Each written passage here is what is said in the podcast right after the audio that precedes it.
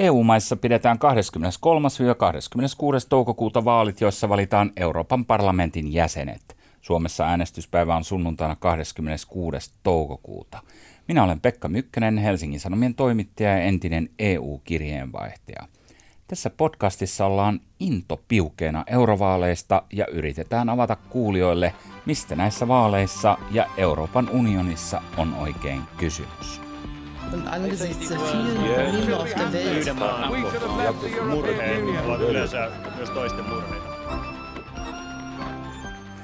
Tässä podcastin osassa studioon on saapunut Helsingin Sanomien ulkomaan toimittaja ja tietokirjailija Heikki Aittokoski, joka on toiminut aiemmin HSN kirjeenvaihtajana Berliinissä ja Brysselissä sekä lehden tulevaisuuskirjeenvaihtajana viime vuonna.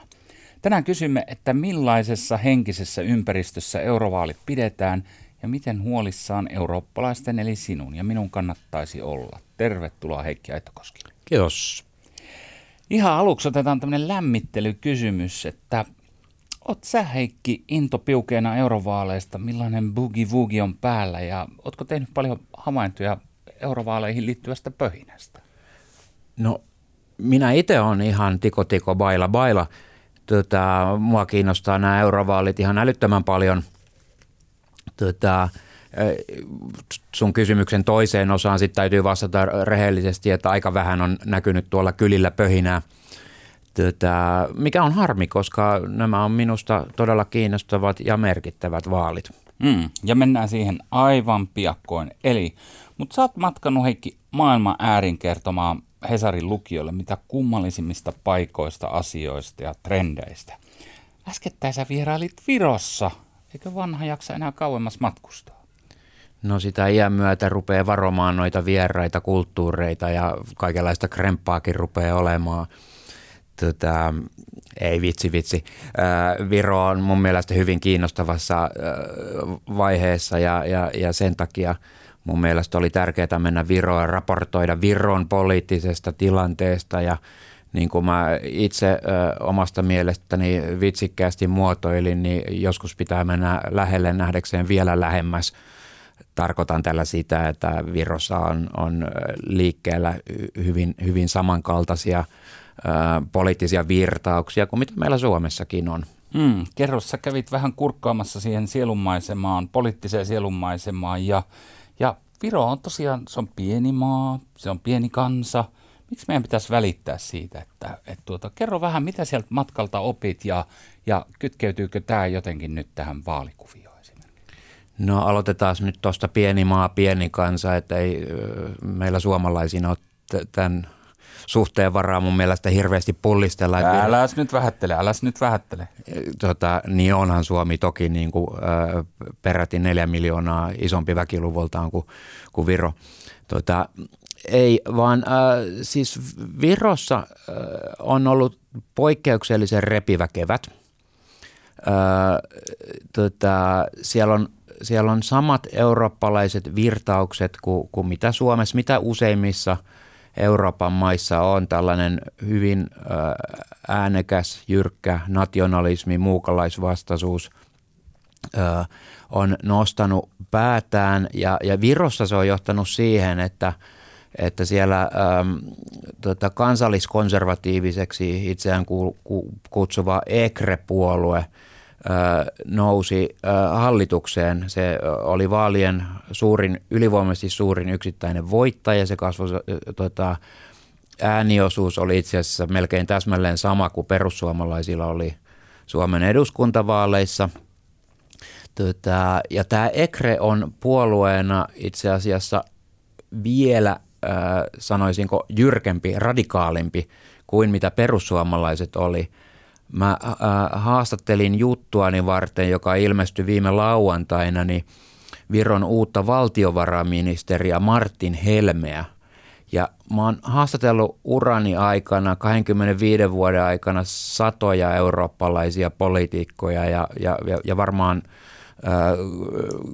yli sataa ministeriäkin ja, ja tämä oli kyllä yksi mieleenpainuvimpia, koska, koska tota Martin Helmeä tämä ministerivastuu ei niin kuin millä tavalla estänyt laukomasta tosi jyrkkiä näkemyksiä. Hänen mielestään Virossa ja Euroopassa on meneillään kulttuurimarksilainen hyökkäys kansakunnan sielua vastaan.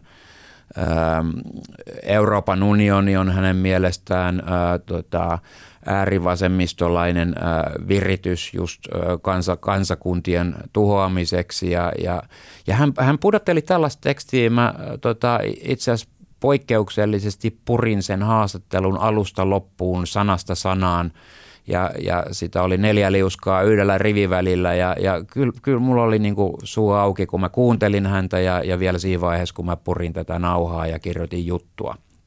Joo, ja mulle tulee semmoinen olo, että eikö tämä ollut vielä jokunen vuosi sitten tämmöisten niin kuin – äärimmäisen radikaalien bloggareiden tekstiä. Et nyt sitä tulee valtiovarainministeri suusta. Eurooppalainen Euroopan unionin val- valtiovarainministeri, joka sitten, siinä on tavallaan hän... Äh, istuu kaksilla housuilla vai miten se sanonta menee. Mm.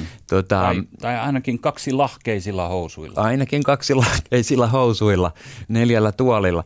Ää, ei siis, että sam, samaan, että kyseessä on siis ministeri, joka sitten ää, tota, käy Brysselissä ää, ECOFIN kokouksissa ää, tota, osaltaan. Talousministereiden kokouksissa. Talousministereiden kokouksissa päättämässä ää, eurooppalaisista talousasioista – Samaan aikaan äh, hän, hän latelee todella kovaa tekstiä. Tota, äh, hän, hän sanoi, että, että muiden täytyy hyväksyä se, että minä en pidä Euroopan unionista en pätkääkään. Että on, onhan tämä mielenkiintoinen asetelma. Hmm.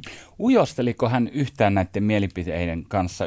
Yrittikö hän sun mielestä millään tavalla ikään kuin toonata, kun tätä on varmaan näitä viestejä on sorvattu kotimaiselle yleisölle, niin nyt kun tuli kaukomailta vieras, vieras Helsingin Sanomien toimittaja, niin yrittikö hän yhtään pehmittää sitä, mitä hän puhuu kotimaisesti? Ei hän pehmetänyt pätkän verta. Ja se siinä olikin mielenkiintoista. Se kertoo meidän aikojen muutoksesta mun mielestä, että kun ää, tota, otetaanpa vaikka vertailukohdaksi ää, Suomen väistyvä ulkoministeri Timo Soini, joka on myös tällaisesta äh, tota, oikeistopopulistisesta puolueesta, niin, niin kun hänestä tuli ulkoministeri, niin ei hän kiertänyt tuolla kylillä tota, ja ulkomaalaiselle medialle äh, mätkimässä Euroopan unionia – hän välillä vähän tota, vaimeesti blogissaan muisti sanoa, että missä EU siellä ongelma, mutta siihen se jäi.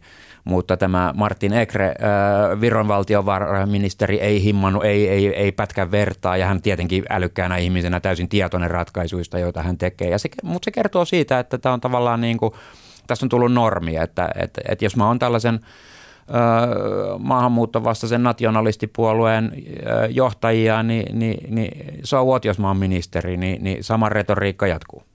Tämä on jännä. Tuli muistikuva Timo Soinista tuolla Brysselissä. Mä oon tavannut hänet siellä luku, lukuisia kertoja ja, ja tuota, Suomi allekirjoitti tämmöisen pysyvän rakenteellisen yhteistyöpaperin tuota, eurooppalaisen puolustuksen lujittamiseksi ja, ja tuota, Soini oli yhteiskuvassa, hän oli yhtä hymyä, hän tuli hymyilevänä, tuota, onnellisen näköisenä sit tiedotustilaisuuteen Suomen, Suomen media eteen ja mä pääsin esittämään mielestäni ihanimman kysymyksen, mitä mä oon koskaan Timo Soinille voinut esittää. Eli mä kysyin, että herra ulkoministeri, onko nyt käynyt niin, että missä EU, siellä ratkaisu?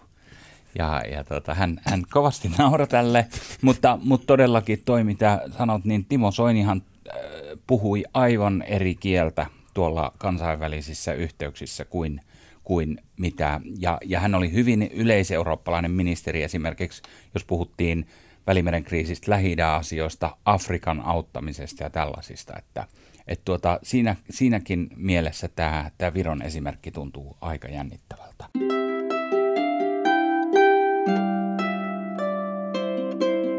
Mennään vähän eteenpäin, nostetaan katsetta tuonne 28 EU-maan tasolle. Miltä se Euroopan henkinen maisema näyttää nyt näiden vaalia alla? Et mihin asioihin sun mielestä kannattaa kiinnittää huomiota?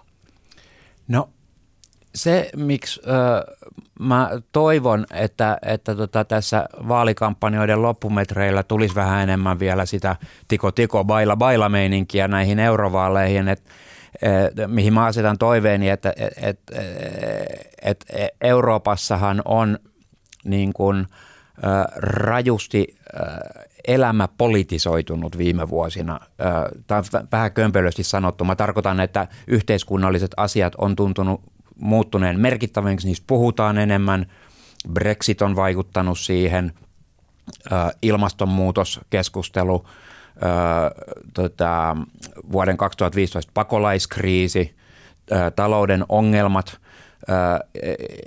että kun tällaiset yhteiskunnista puhutaan tosi paljon ja mulla on sellainen vahva olo, tätä on tosi vaikea niin kuin, todentaa, mutta että, että niin kuin poliittinen keskustelu on vilkkaampaa kuin mitä se oli sanotaan kymmenen vuotta sitten – vähän ennen finanssikriisiä, sanotaan näin, niin, niin mä asetan siinä sen toiveen, to, toiveen että, että kun näistä puhutaan enemmän, niin se toivottavasti näkyisi sit myös äänestysvilkkaudessa. Hmm. Mä oon huomaavina niin jonkunlaisen paradoksi ilmassa. Että eurobarometrikyselyssä tuossa äskettäin tuota, näytti sille, että EU on suositumpi kuin koskaan. Suomalaiset 70, 70 prosenttia äänestäisi kyllä ja 14 prosenttia ei, jos meillä järjestettäisiin kansanäänestys Britannian malliin, eli pysytäänkö EUssa vai ei. Ja muistutetaan tässä, että syksyn 94 kansanäänestyksessä unioni halusi silloin 56,9 prosenttia kansasta – ja samanlaista peukuttamista näkyy muissakin EU-maissa. Ja sitten samaan aikaan mediassa ja meidänkin lehdessä Hesarissa puhutaan uhkakuvista, kansalaisia ahdistaa, keskiluokka on tiukoilla ja kansallismieliset populistit kerää suosiota. Miten tämä sun mielestä selittyy? No tuosta sun, sun luettelosta, niin mä ensin sanon sen, että mä en oikeastaan allekirjoita sitä, että keskiluokka olisi erityisen tiukilla – mä oon yrittänyt lukea tuota statistiikkaa, niin kuin, niin kuin, tota, niin kuin Piru tilastokeskuksen vuosikertomusta, ja, ja mä en löydä sitä, sitä todistusaineistoa, että keskiluokan asema Euroopassa tai Suomessa olisi jotenkin, jotenkin heikentynyt. Tulotaso on itse asiassa ylipäätään kasvanut ja tuloerotkaan ei, ei, ei, ei ole esimerkiksi Suomessa niin kuin kasvanut viimeisen mm. vuosikymmenen aikana. Mutta tuosta ahdistuneesta ilmapiiristä ja, ja, ja tietenkin tuosta oikeistopopulistien noususta, niin näistä ei ole mun mielestä kahta kysymystä. Mä oon, mä oon, mä oon kuvannut tätä muutosta sellaisella termillä kuin epävarmuuksien cocktail. Ja mä tarkoitan sillä sitä, että samaan aikaan tapahtuu tosi järeitä yhteiskunnallisia muutoksia – Mm, esimerkiksi tota, talouden rakenteissa tapahtuu, teknologia vyöryy suunnilleen meidän ylitsemme, öö, tota, uusi, vanhoja työpaikkoja menee alta, uusia toki syntyy. Öö, Sitten on, on tämä maahanmuutto, vaikka riippumatta siitä, mitä mieltä maahanmuutosta on, niin, niin se herättää voimakkaita tunteita. Öö, tota, finanssikriisi, Suomen niin kutsuttu menetetty vuosikymmen, paljon erilaisia tekijöitä, eurokriisi, näitä voisi luetella vielä lisää, mutta paljon erilaisia tekijöitä, jotka samaan aikaan tapahtuu, herättää suurta epävarmuutta, että et, et, mihin meidän maailma on menossa, mihin mun maailma on menossa, mihin Suomi on menossa. Tästä syntyy tällainen epävarmuuksien cocktail – ja, ja tämä on se, se ilmapiiri, johon, johon populistipolitiikot taitavina, älykkäinä ihmisinä on osannut tarjota äärimmäisen monimutkaisia kysymyksiä, joihin tarjotaan todella helppoja vastauksia. Ja, ja siitä tämä syntyy, tämä populismin siemen. Hmm. Sä kirjoitit äskettäin esseen eurooppalaislehtien käyttöön Eurooppa-päivän kunniaksi, joka oli tuossa 9. toukokuuta. Ja sä puhuit siinä jutussa tai artikkelissa esseessä – suomalaisesta onnellisuusparadoksista. Että meillä menee niin pentelee hyvin, jos, ja tämä jos mä en lainaa sua, vaan sitä ajatusta, mikä sieltä tulee läpi, jos katsotaan, mistä ollaan tulossa, että millainen matka on kuljettu niin kuin kansakuntana. Ja sä viittaat siellä tietysti nälkävuosiin 1800-luvulla ja myös tuohon sisällissotaan ja, ja, ja sitten, että mi, millaiseksi kansakunnaksi, millaiseksi maaksi me ollaan tultu sen jälkeen, niin sä kirjoitit esimerkiksi, että Maailman onnellisimman kansan tragedia saattaa olla siinä, ettei se muista olevansa onnellinen. Niin avaatko vähän, että millä tavalla sä yritit kertoa Suomesta noille eurooppalaisille, puhutella heitä, että ne ymmärtäisivät tätä, mitä meillä mielessä liikkuu? No mä yritin, siinä on sellainen, niin kuin, sellainen kaksijakoisuus, että, että siis mä kuvailin tota, tässä ulkomaiseen käyttöön tarkoitetussa suomitekstissä ää, kuvailin, että miten niin kuin vakaa ja, ja rauhallinen ja turvallinen yhteiskunta Suomi on. Et esimerkiksi mä, mä kerroin, että kun mä asun Espoossa, niin, niin, niin tällainen hyvin arkinen näky meidän silmin on se, että, että ekaluokkalaiset menee, jotka on tuskin omia koulureppujaan suurikokoisempia, niin tallustelee aamu, aamuvarhaisella Espoon katuja kouluun yksin kenenkään saattamatta. Tämä on meille ihan arkinen näky, mutta tähän kiteytyy mun mielestä se, että kuinka turvallinen maa Suomi oikeastaan sitten kuitenkin on. On suuri joukko eurooppalaisia maita, jossa, jossa taas ennen kuulumatonta lapset täytyy saattaa kouluun. Ja Yhdysvalloissa kutsutaan poliisi paikalle, jos tämmöinen yksinäinen lapsi harhailee jossain. Juuri näin. Ja tämä kertoo, niin kuin, tähän kiteytyy kuinka, kuinka, hyvä, kuinka paljon, kuinka hyviä puolia suomalaisessa yhteiskunnassa on.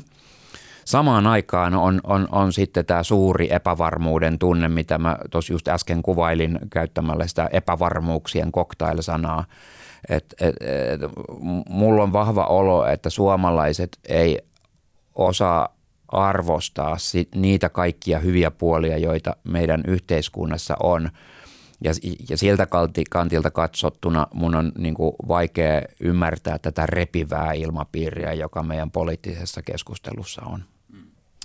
Mä tiedän, että sun sydämessä on monta heikkoa kohtaa ja siellä on yksi heikko kohta Ranskan politiikalle. Millaisia mietteitä sussa Heikki Attokoski herättää se, että siellä on ehkä kaikkein EU-myönteisin johtaja tällä hetkellä, presidentti Emmanuel Macron, joka näyttää aidosti haluavan kehittää Euroopan unionia. Samaan aikaan otsikoista hänen kanssaan kilpailevat tyytymättömät keltaliivit, kaduille lähteneet kansanjoukot – sekä kansallisen liittoman johtaja oikeistopopulisti Marine Le Pen. Missä mennään Ranskan maalle ja miten iso huolenaihe se sun mielestä on, kun Ranska on kuitenkin se unionin synnyinkehto, hiili- ja teräsyhteisön alullepanija Robert Schumannin kukkulan päällä loistava kaupunki, jos varastetaan amerikkalaisesta kielenkäytöstä tämmöinen hieno termi. Kaunis kielikuva. Tuota, äh, Ranska äh, mä oon, mä oon kutsunut Ranskaa joskus vähän niin kuin sellaiseksi Euroopan kuumemittariksi. Öö, viitaten silloin itse asiassa nimenomaisesti Marin Le Peniin ja kansalliseen rintamaan tai mikä sen nimi milloinkin sattuu olemaan. Tota, se on sillä tavalla niin kuin kuumemittari, että mitä Ranskassa tapahtuu, niin on, on perinteisesti heijastunut myös muuhun Eurooppaan – Marin, mä oon pari kertaa ollut seuraamassa Marin Le Peniä livenä, kuinka hän, kuinka hän tota, pitää poliittisia palopuheita ja vappopuheita ja, ja taustallaan Orleansin neitsyen Jean d'Arcin iso kuva tota, hän esiintyy Ranskan vapauttajana. Ja si, Ranska, mitä Ranskassa tapahtuu, niin siinä, siinä, siinä tiivistyy aika hyvin se, äh, Marine Le Pen äh, kiteyttää, että, että ja hän, äh, hänellä on totuuden perä siinä, mitä hän sanoo, että, että vasemmisto-oikeistojako ei nyt enää ole Euroopassa yhtä merkitsevä kuin tämä äh, jako, niin kuin hän sanoo, äh, tota, äh, isänmaallisiin ihmisiin ja maailmanhalaajiin – Mä muotoilisin asian hieman eri tavalla. Mä, mä sanoisin, että tota, äh, ahdasmielisiin ja avarakatseisiin.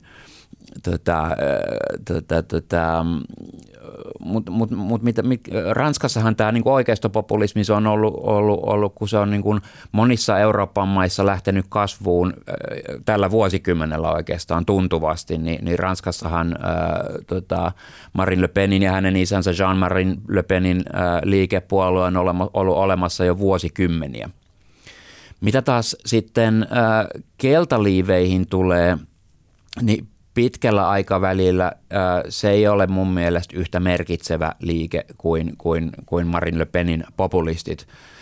Keltaliivien, mun on pakko, pakko äh, niin kuin myöntää, että mua, mua melkeinpä niin kuin nauratti, kun, kun, kun keltaliivien mielenosoitukset alkoi viime marraskuussa, koska se, niin kuin, äh, se, se kimmoke, äh, akuutti kimmoke oli niin kuin dieselveron korotukset. Mm.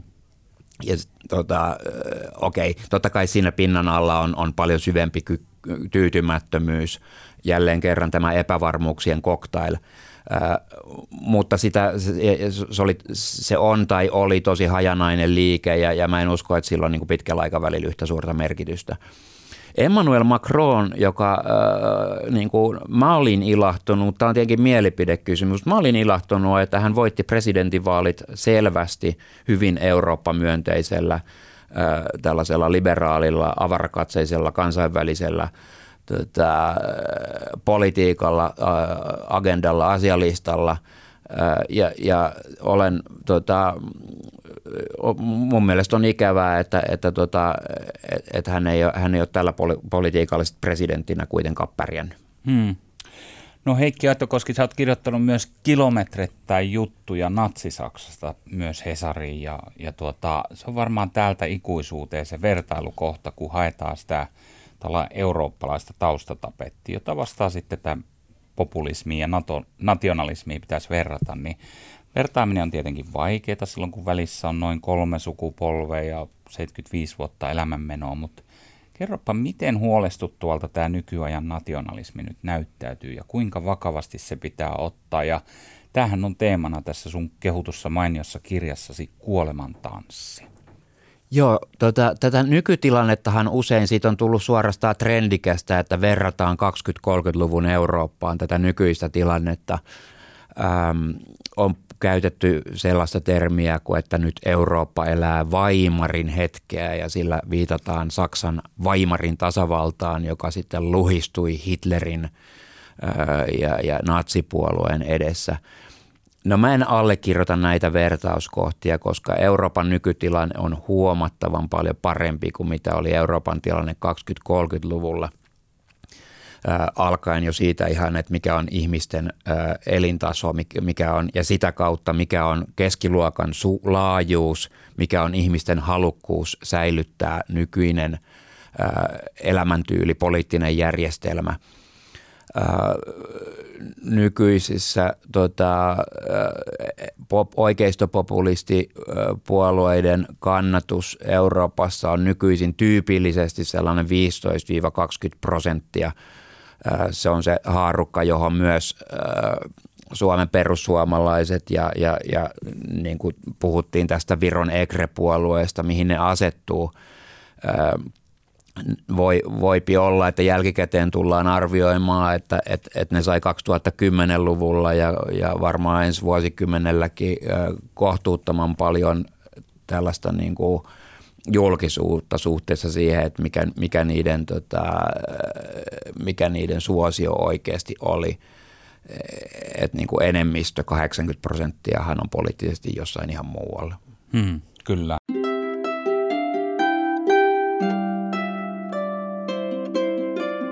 tässä ollaan sitten taas koukkauksen kautta EU-asioiden ytimessä, että tuota, millainen, ja, ja näin kahteen aiempaan teemaan liittyen, että millainen painoarvo sun mielestä EU-päätöksenteossa voisi tämmöisellä yksittäisellä suomalaisella euroedustajalla olla, joita nämä kansalaiset sitten suoraan äänestä, että tämmöinen vanha ha- hokemahan on aina ilmassa, että Saksa ja Ranskahan ne siellä kaiken päättää ja meitä suomalaisia on vain hieman runsas yksi prosentti EU noin 510 miljoonaisesta väestöstä. Niin kerropa vähän tästä Ranska-Saksa-akselista ja sitten tästä suomalaisesta MEPistä tämän ison valtakuvion keskellä. Se pitää edelleenkin toki paikkansa se vanha, vanha niin kuin perushokema, että ilman Ranskaa ja Saksaa Euroopassa ei oikeasti voi edetä mikään. Ei siitä ole kahta kysymystä.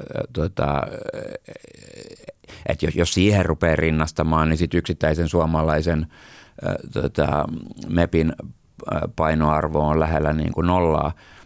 Mutta ei asiaa sille voi ajatella, tota, sillä logiikalla, että suomalaisen, suomalaiselle MEPille ei olisi merkitystä, niin, niin, niin äh, samalla logiikalla ei kannattaisi tässä elämässä suunnilleen tehdä yhtään mitään, esimerkiksi viedä jätteitä roskikseen, saatiin lajitella niitä, koska on niin paljon äh, isompia kansakuntia, jotka ei harrasta samaa. Tota, ja, ja sitten sehän ei meppien vaikutusvaltahan, tota, niin, kuin, niin kuin säkin Pekka entisenä EU-kirjeenvaihtajana erinomaisesti tiedät, niin, niin sehän ei ole niin kuin matemaattinen yhtälö, että 1 kautta 700, tota, vaan esimerkiksi suomalainen meppi voi, voi tota, aktiivisella työskentelyllä Euroopan unionissa päätöksentekoon valmisteluun vaiheessa osallistumalla vaikuttaa paljon sitä numeraalista arvoaan enemmän. Mä en tiedä, onko se niin kuin Leniniltä alun perin vai keneltä, keneltä on, on, on sellainen sanonta, että tota, valta on ensimmäisen luonnoksen laatialla. Tota, tarkoitan sitä, että jos pääsee aktiivisesti osallistumaan eurooppalaisen lainsäädännön valmistelutyöhön, niin siinä pystyy käyttämään paljon suurempaa vaikutusvaltaa kuin mitä se matemaattinen 1 kautta 700 antaisi olettaa. Ja se, mitä mä kuulin aina Brysselissä, kun jututin lobbareita, niin ne sanoi, että, että kehen pitää vaikuttaa, niin on se, joka pitelee kynää. Eli, eli sama asia, sama eri asia. toisella tavalla. se, joka pitelee kynää ensimmäistä luonnosta mm. laatiessaan. Tarkoittaako se, että Lenin oli ensimmäinen lobba? Nyt mä en ole varma, että oliko tämä Leniniltä, joten tuota, niin. meidän ei kannata tätä äh, hänen valmistele. Siitä voimme olla yhtä mieltä, että hänen, hänen valmistelemansa luonnos ei sitten lopulta johtanut äh, kovin mieluisiin lopputuloksiin ihmiskunnan kannalta. Mutta sitä ei voi kiistää, että hän olisi erilaisia hankkeita lobannut. hän, hän lobbasi aktiivisesti, joo. Hyvä. Nostetaan katse sitten vielä vähän yksi kerros ylemmäs Euroopasta. Sä olit viime vuonna Hesarin tulevaisuuskirjeenvaihtaja ja sä kävit esimerkiksi Piilaaksossa tutustuu amerikkalaisen teknologi- teknologian huippuihin, matkustit Malesiaan tutustumaan Kiinan vaikutusvallan nousuun, sä kävit Afrikassa hahmottaa Senegalin syrjäseudulla, että – millaista painetta sikäläinen väestönkasvu Euroopallekin voi aiheuttaa. Ja jos mä nyt muistin nämä sun reissus suunnilleen oikein, niin piirräpä sellainen ison pensselin näkymä siitä, että millaisia haasteita ja mahdollisuuksia, kuten konsultti saattaisi sanoa, tai kenties uhkia näihin megatrendeihin sit liittyy Euroopan ja Suomen näkökulmasta? Öö, no Tämä edellyttäisi nyt oikeastaan vastaaminen tuohon sitä, että tämä podcasti kestäisi noin 17 tuntia. Ähm, Eiköhän se järjesty. Mutta jos mä nostan yhden asian esiin, vaikka tämän teknologian, kun nyt on Piilaakson tuossa ekana mainitsit, niin, niin tota, mua häiritsee se, että nykyisessä keskustelussa ä, teknologia ja ylipäätään suunnilleen mikä vaan, niin nähdään uhkakuvien kautta – kun fakta on esimerkiksi se, että teknologia tähän astisessa ihmiskunnan historiassa on 95 prosenttisesti parantanut meidän elämää, joka on niin kuin eri mieltä, niin, niin, niin, niin voi palata sinne kivikautiseen metsästäjä keräilijäyhteisöön ja sitten funtsia, mitä tehdään, kun on hammassärky. Hmm, kyllä. Tota, ja, ja tämä on se, se, mitä mä tulevaisuuskirjeenvaihtajana äh, halusin vähän niin kuin kamppailla näitä dystopioita, näitä tulevaisuuden painajaiskuvia vastaan, että, että kun tekoälyllä pelotellaan ja työpaikat katoaa ja, ja, ja, ja tekoäly äh, rupeaa, Juval Hararin kirjassa on mun hauska esimerkki, äh, tota, kun hän, hän siellä nostaa tällaisen keissiin, että tota, kun tekoälylle annetaan tehtäväksi valmistaa valmistaa klemmareita, niin tekoäly villiintyy ja rupeaa valmistaa klemmareita ihan kaikesta, myös Pekka sinusta ja minusta. Mm. Ni, niin tämä on sellaista pelottelua, mitä, mi, mitä, mitä mun on vaikea niellä. Että, et, et, et mä näen niin kuin tulevaisuuden kyllä niin kuin täynnä mahdollisuuksia vähättelemättä niitä uhkakuvia, mitä siellä on. Hmm, mutta tulee mieleen tämmöinen juttu, jossa sä kerroit tämmöistä tekoäly-huippuasiantuntijasta, joka visioi sellaista maailmaa, jossa robotit pystyttää pilvenpiirtäjiä ja – Mäkin olen tänään parin rakennustyömaan ohi kulkenut ja jos tällaiset globaalit megalodon kokoluokan muutokset jyllää, niin miltä siinä valossa sitten näyttää esimerkiksi tämä kotimainen poliittinen keskustelu, vaikkapa nyt eduskuntavaalien ja, ja nyt näiden eurovaalien kontekstissa, että onko sun mielestä poliitikoilla ja päättäjiksi pyrkivillä niin katse pallossa tai edes oikeassa pallossa? Mä, on, mä, mä tunnen hyvin paljon, jos nyt vaikka eurovaaleissa pysytään tiukasti, niin, niin mä tunnen eri puolueista hyvinkin paljon, on ollut tekemisissä eurovaaliehdokkaiden kanssa. Ja, ja, ja, ja suomalaiset päättäjät ää, tota, ja, ja, ja eurovaaliehdokkaat mun mielestä todella fiksuu porukkaa, jo, jolla on laaja tietämys yhteiskunnallista asioista – tota, ja, ja myös tietämys siitä, että mi, mihin politiikka voi vaikuttaa ja mihin politiikka ei voi vaikuttaa. Tota, nyt, nyt jos puhutaan näistä niin kuin tulevaisuuden kehityskuluista, niin, niin ö, osahan on sellaisia, mihin, mihin ö, politiikan pitää, jos puhutaan nyt vaikka tekoälyn kehityksestä, niin ei se ole niin kuin tavallaan politiikan asia – puuttua siihen, että millä tavalla se on talouselämän asia. Politiikan asia on sitten tehdä tarpeen mukaan sääntelyä, jotta kehitys pysyy, sanotaan, robottien kehitys pysyy inhimillisenä. Kyllä, ja meistä kaikista ei tule tahdottomia klemmareita. Vai näinkö se meni? Siinä klemmariudessa olisi tietenkin myös tietenkin se hyvä puoli siinä olisi, että, että, että jokainen, kellään ei olisi epäselvyyttä, että mikä mun funktio on. Mm-hmm, se on totta ja, ja tehtävät olisi suht selkeitä. Jos olisi. ja. Tuota, hei, ihan nopeasti, niin kun tämä äänestysprosentti on nyt näissä EU-vaaleissa tuota, tosiaan näin alhaalla ollut, että se on EU-tasolla 42,6 prosenttia viime vaaleissa, niin onko tämä sellainen asia, mistä pitäisi kantaa enemmänkin huolta, että tuota, koetteleeko tämä sun mielestä jo tätä EUn legitimiteettiä? No EUn legitimiteetti olisi tietenkin sitä suurempi, että mitä enemmän ihmiset äänestäisi eli vastaus on siinä mielessä joo. Tota, Sitten toisaalta me edetään vapaissa yhteiskunnissa ja ihmisillä on vapa- täysvapaus myös olla äänestämättä. Suomessa ainakin, me, meillä on Euroopassa maita niin kuin Belgia, joissa on äänestyspakko. tota, mä toivoisin, että tota, tässä seuraavan parinkymmenen vuoden aikana, että me saataisiin Suomessa se, se äänestysvilkkaus nousemaan – näissäkin vaaleissa. Realismia on kai toivoa, että jos me nyt näissä vaaleissa päästäisiin yli 40 prosentin ja realismi jos toivoa, että jos me nyt parissa kymmenessä vuodessa saataisiin Suomen osalta se yli 50, niin, Iha. niin tämä olisi mun mielestä jo tiko tiko baila baila. Hyvä. Hei, me ollaan oltu Piilaaksossa, me ollaan oltu Virossa ja Ranskassa. Mennään vähän saunan lauteille. Sä oot Heikki rakentanut itselle semmoisen profiilin tuolla sosiaalisessa mediassa, jossa sä oot kuuluttanut saunarauhaa jo vuosien ajan, varsinkin julkisissa uimahalleissa, niin kysynpä nyt, että onko sun saunarauhas koskaan häiritty EU-hun tai eurovaaleihin liittyvillä keskusteluilla?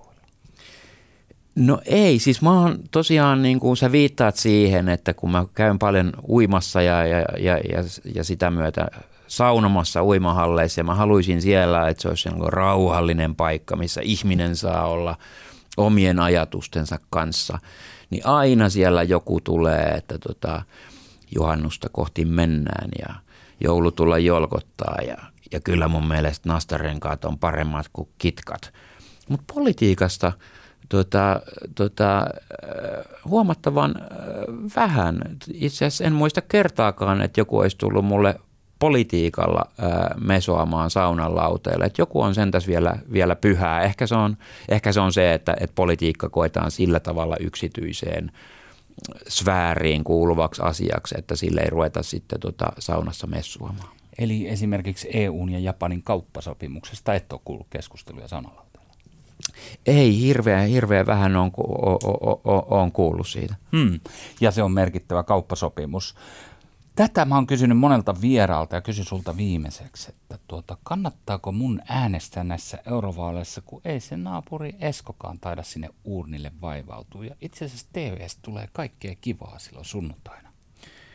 No jos äh, naapurin Esko ja naapurin Raili ei äänestä, niin se oikeastaan, mä äänestän oikeastaan sitä suuremmalla syyllä, koska, koska tota, jokainenhan haluaa tuntea olevansa parempi kuin naapurinsa ja, ja, ja tämä tarjoaa siihen loistavan mahdollisuuden.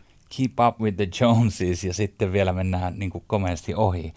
Kiitos sinulle Heikki Aittokoski, Virossakin käynyt maailman matkaaja. Tässä oli tämänkertainen Into piukeena Eurovaaleista podcast. Lisää vastaavaan luvassa lähipäivinä. Pysykää kuulolla ja tiedä vaikka innostuisitte luovuttamaan äänenne jonkinlaisen eurooppalaisen tahon käyttöön.